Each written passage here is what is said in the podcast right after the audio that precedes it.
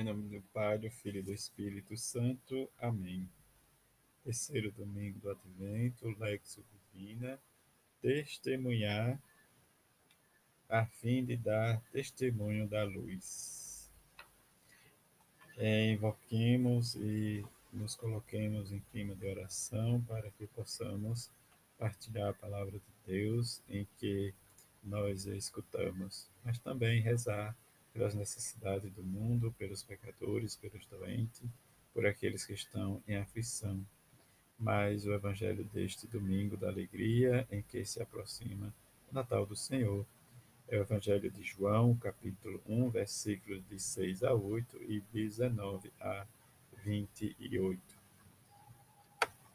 Surgiu um homem enviado por Deus, seu nome era João ele veio como testemunha para dar testemunho da luz para que todos chegassem à fé por meio dele.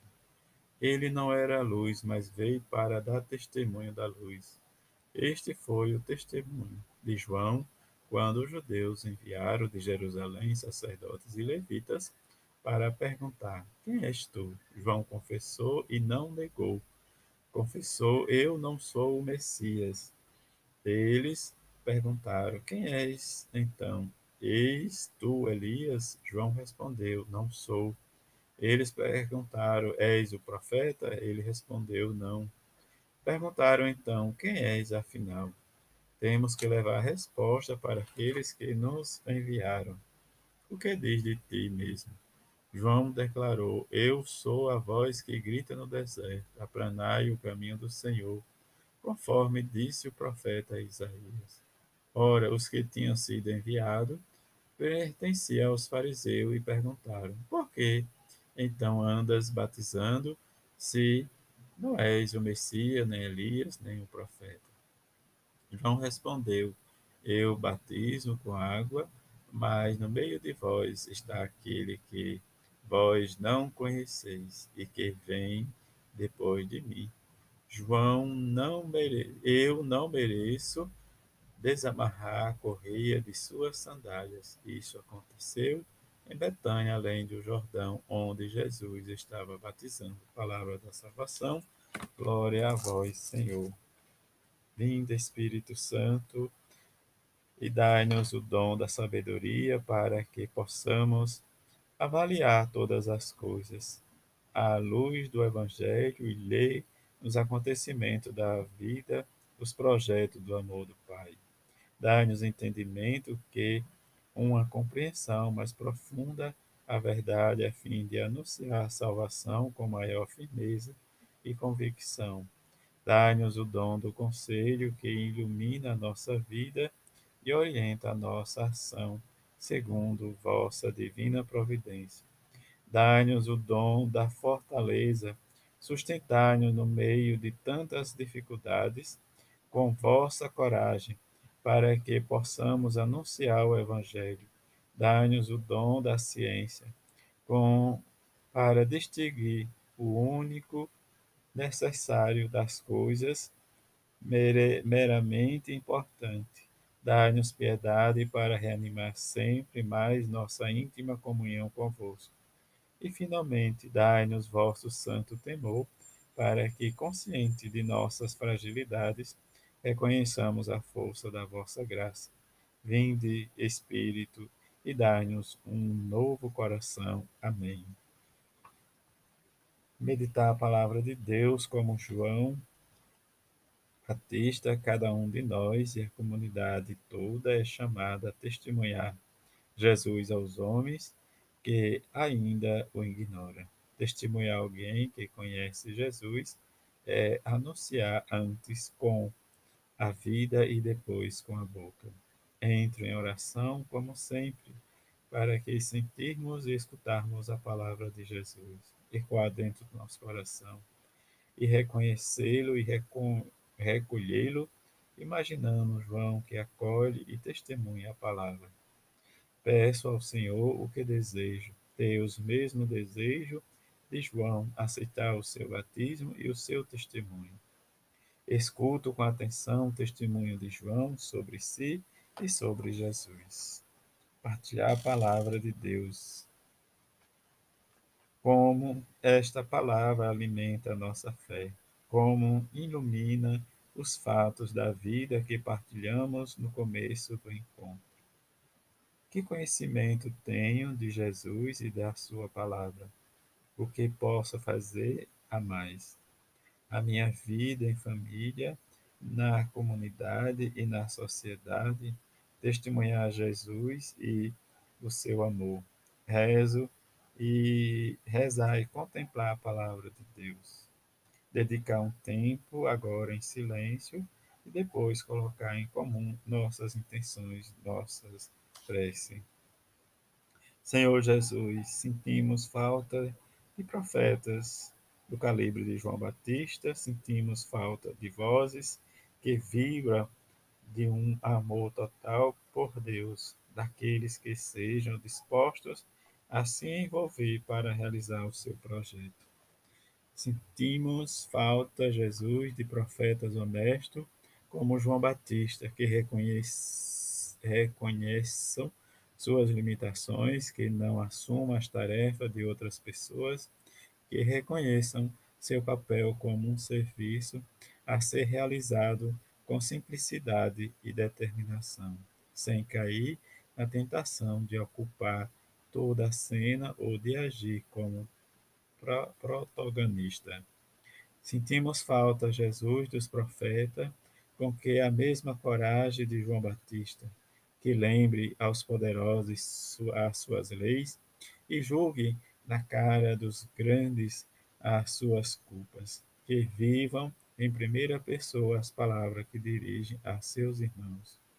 Mas talvez, Jesus, tu não queiras que te peçamos mais profeta, que o que o teu Espírito dá a cada um de nós a possibilidade de ser uma voz que rasga o silêncio, envergonhando daqueles que não esperam nada e por isso se perdem no eméfero e no vazio. Dá a cada um a força para indicar onde está a salvação e como pode alcançar a plenitude da vida. Viver a palavra de Deus, um olhar de esperança sobre os outros e sobre o mundo, passar da contestação à bondade, procurar ter uma expressão de sorriso em cada encontro, saudar o outro como um irmão que Deus ama e deseja-lhe todo o bem que Deus quer para ele. A alegria cristã não está ao nível de um otimismo simplista, mas colocar no coração do cotidiano a esperança possível e crível da palavra e pela palavra feito carne. Para a leitura espiritual, tirei Papa Francisco. No domingo passado, a liturgia frisou que significa pôr-se em atitude de vigilância, e o que comporta corretamente preparar o caminho do Senhor.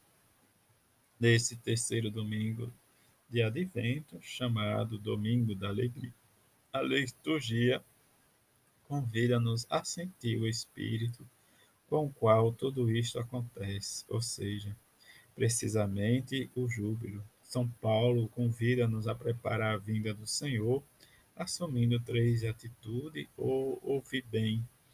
Três atitudes. Primeira, o júbilo constante. A segunda, a oração perseverante. A terceira, a ação de graças. Continua, alegria constante, oração perseverante e ação de graças contínua.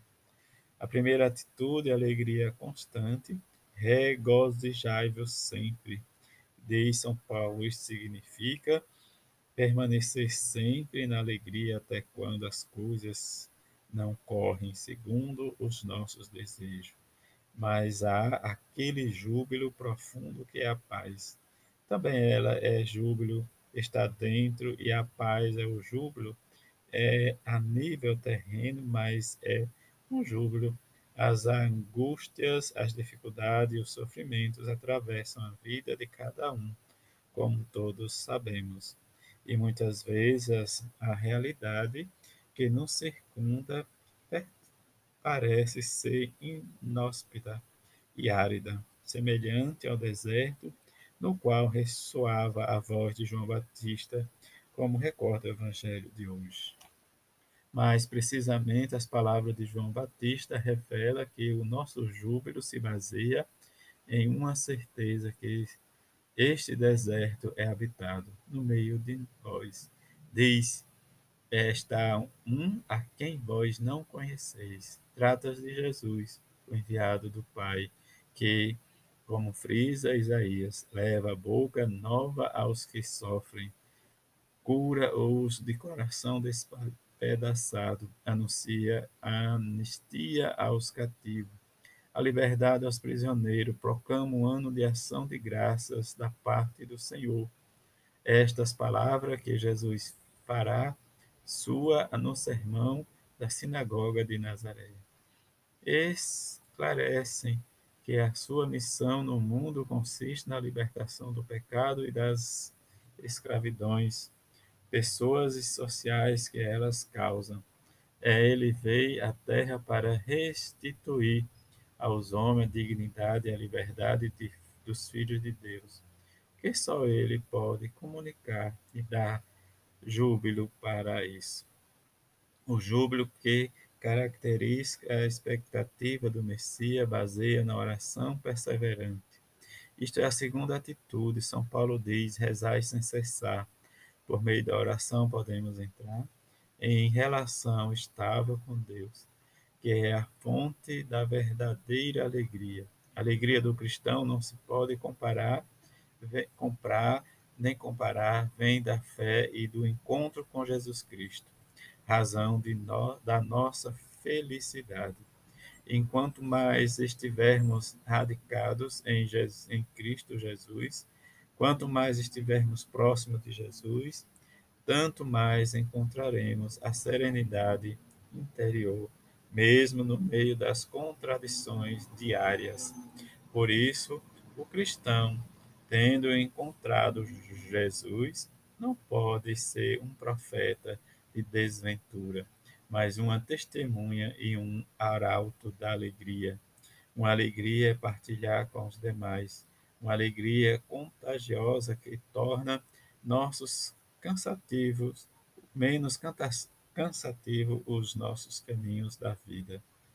A terceira atitude indicada por Paulo é a ação de graças contínua, ou seja, o amor grato a Deus. Com efeito, Ele é muito generoso conosco e, nos, e nós somos convidados a reconhecer sempre os seus benefícios, o seu amor misericordioso, a sua paciência e bondade, vivendo assim em uma incessante ação de graças.